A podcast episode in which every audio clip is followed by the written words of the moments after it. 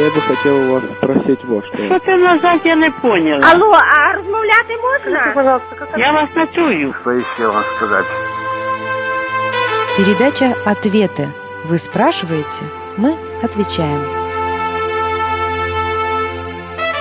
Здравствуйте, друзья! Здравствуйте, Павел. У нас сегодня в студии э, снова гость э, Павел Везиков. Как мы обещали, он будет э, отвечать на ваши вопросы. Сегодня мы будем отвечать на три вопроса. Первый пришел из города Лунинец, Беларусь, от Надежды Федоровны. И спрашивает она, каким маслом нужно мазать голову, когда постишься. Второй вопрос пришел э, также на автоответчик от Екатерины из Краснополья. Она спрашивает, почему на дереве познания добра и зла были яблоки, а не другие плоды. И в окончании передачи мы поговорим о Елене Уайт. Спрашивает про нее неизвестный радиослушатель, он не представился. Вот на эти три вопроса мы сегодня будем отвечать. Ведет э, сегодняшнюю передачу Арина Висолаускас, и мы начинаем с первого вопроса. А Звучит он следующим образом. Я поставлю так, как он пришел нам на студию. Пожалуйста, слушаем вопрос. Просим, поясните, пожалуйста, братья дорогие, а ты, когда постишься, помажь голову твою и умой лице твое. Мы хотим, может, поясните вы, как, як то помажь голову твою. Чи чим то или соправник, или правда так, что помазать голову, или так, и умой лице твое, чтобы явиться постящимся не пред людьми, но пред Отцом твоим, который в тайне Отец твой, видящий тайно, воздаст тебе явно. Пожалуйста, поясните нам когда-нибудь, як то помажь голову, чем то помазать голову. Благодарим вам за все. Ну вот очень известное место такое Библии, да, Павел? И что это за место, скажите нам, пожалуйста, и как вы его понимаете? Ну, друзья, приветствую прежде всего всех, кто слушает нас.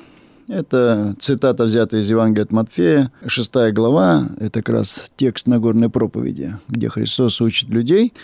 И в 17 стихе мы читаем, «А ты, когда постишься, помажь голову твою и умой лицо твое, чтобы явиться постящимся не пред людьми, но пред Отцом твоим, который в тайне, и Отец твой, видящий тайное, воздаст тебе явно». И я думаю, что если здесь сделать упор на масло, то мы как раз не поймем, о чем же говорил Господь. Здесь как раз Господь говорит э, о том, что главное явиться пред Господом, пред Отцом, а не пред людьми. Ну вот представьте ситуацию. Человек находится в посте, он угрюмый, ему тяжело, он хочет, чтобы его пожалели, чтобы его увидели. Естественно, он сегодня не причесался, он сегодня не умывался, он в полном посте. Ну и все начнут говорить от него, о, святой человек, сегодня в посте. Господь говорит, вот этого не должно быть. Он говорит, сделай так, чтобы никто даже не увидел. Делай то, что ты делал обычно. Что делали обычно? Брали утром, вставали, умывались, брали елей и мазали волос.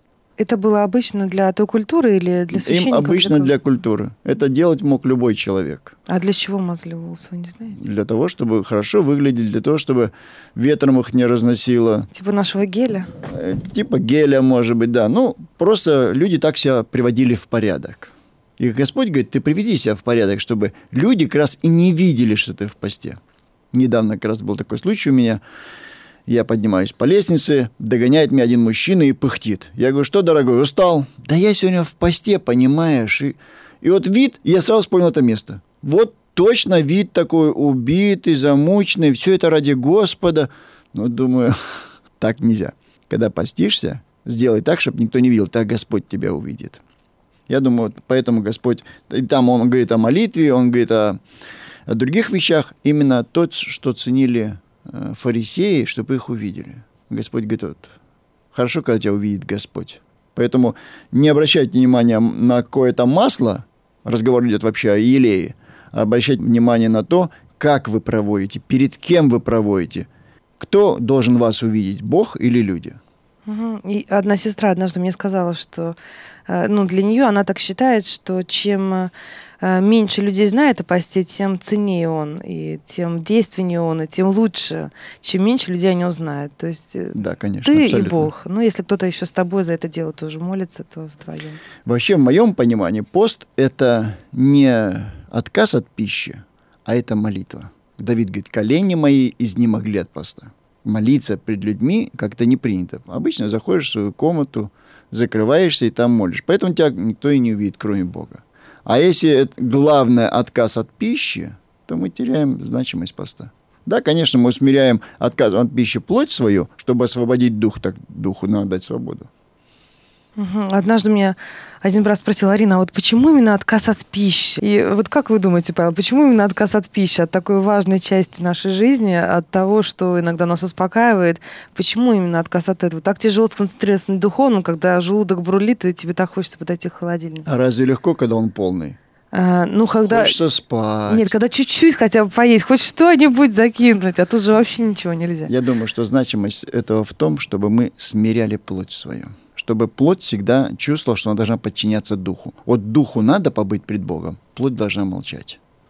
И поэтому в этом, скорее всего. Но я думаю, что правильно делать те, у кого так называемый полный пост. Не просто отказ от пищи, а не отказ от информации, от э, чтения газет, от телевидения. Они хотят побыть пред Богом. Они смиряют плоть свою, они смиряют свой дух пред лицом Божьим. Хотят быть пред Богом. И неправы те, кто Э, пост превращает просто в голодовку. У них за целый день не было времени предстать пред Богом, размышлять над Словом.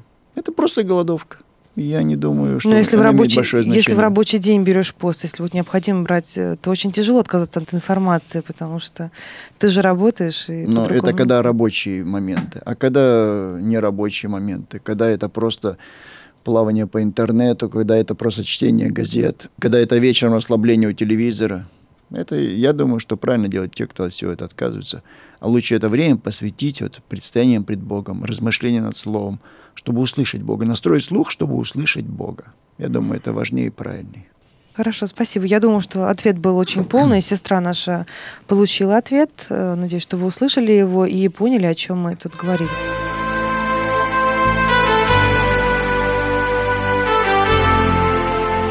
Вы слушаете передачу «Ответы» С нами в студии пастор Павел Везиков.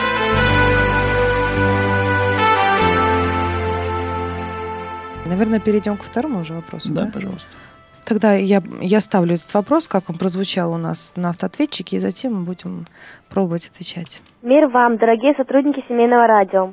Хотелось бы в очередной передаче «Время с пастором» услышать ответ на вопрос, почему в Эдемском саду на дереве познания добра и зла росли яблоки, а не груши, апельсины, абрикосы или персики? Спасибо. Екатерина из Краснополья. Вот такой короткий, ясный, понятный вопрос. Ну, думаю, ответ будет таким же ясным и понятным. Интересно, откуда люди берут, э, какие именно там росли плоды? Там, груши, яблоки.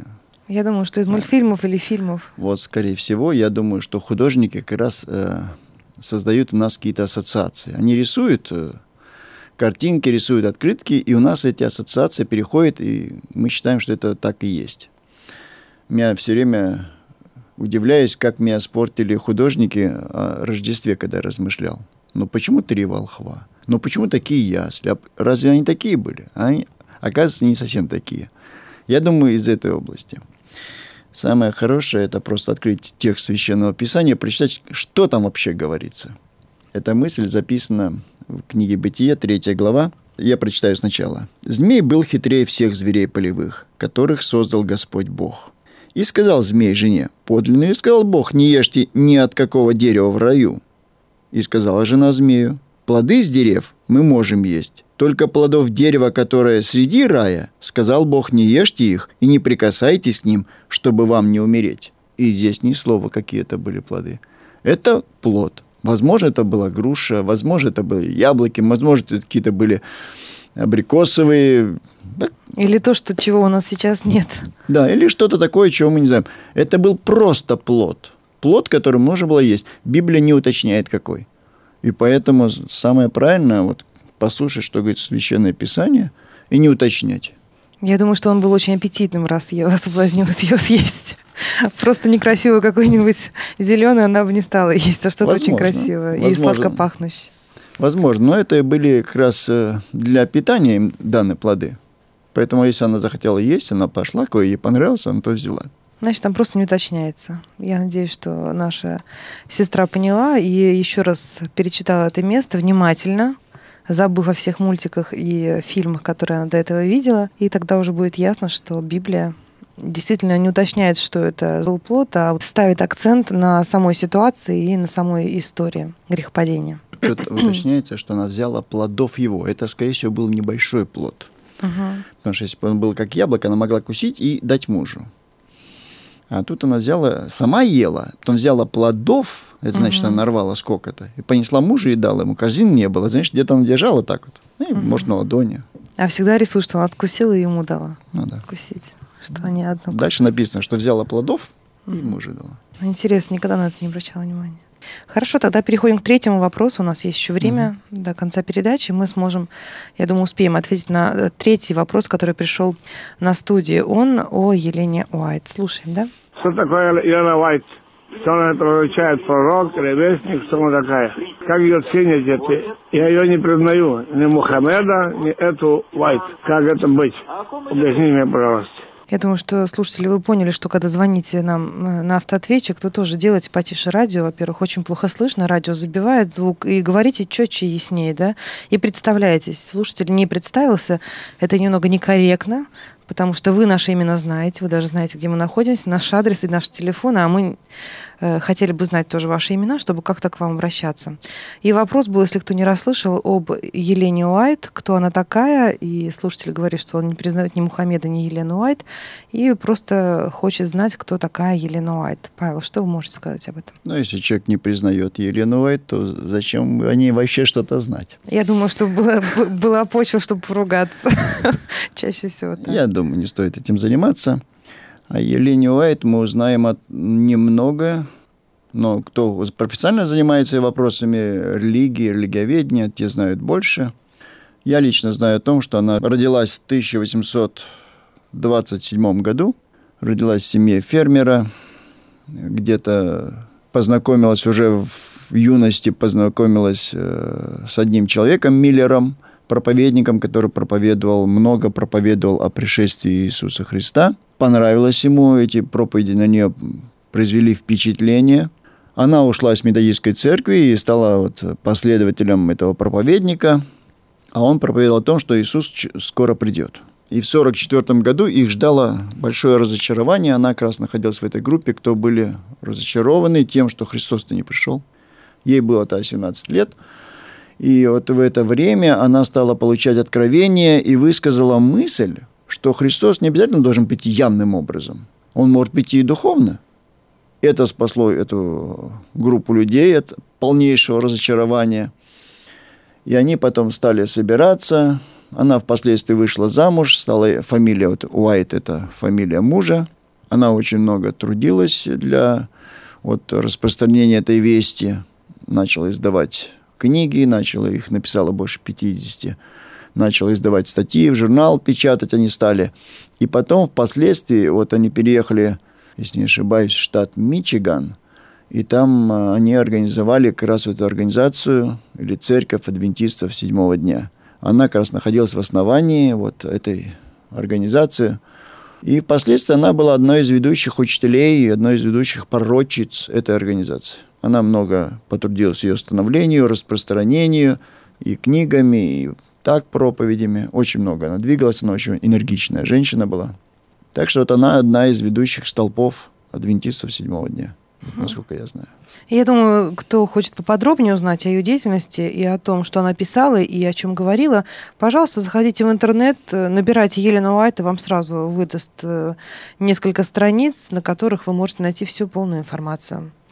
Да? Я думаю, да. Если вы подробнее хотите узнать, я думаю, доступ к интернету у многих сейчас есть. Мы, наверное, заканчиваем сегодняшнюю передачу. Спасибо, Павел, большое за ответы. Вот вижу широкую улыбку пастора. Наверное, это облегчение, когда Спасибо друзьям, спасибо тебе, Арин. когда отвечаешь на вопросы, на какие-то. Если у вас возникают новые вопросы по Библии, я думаю, они возникают, то, пожалуйста, э, звоните на автоответчик, оставляйте свои вопросы. Номер автоответчика прозвучит э, в конце нашей передачи. Напомню, что вы можете не только оставлять вопросы на автоответчике, но также писать нам их в письмах, э, задавать их в письмах, и мы тоже на них будем отвечать в передаче «Ответы». Отвечал на ваши вопросы пастор Нарвской церкви ЕХБ Павел Визиков, а вела передачу Арина Солоскас. До свидания. Будьте благословены, друзья.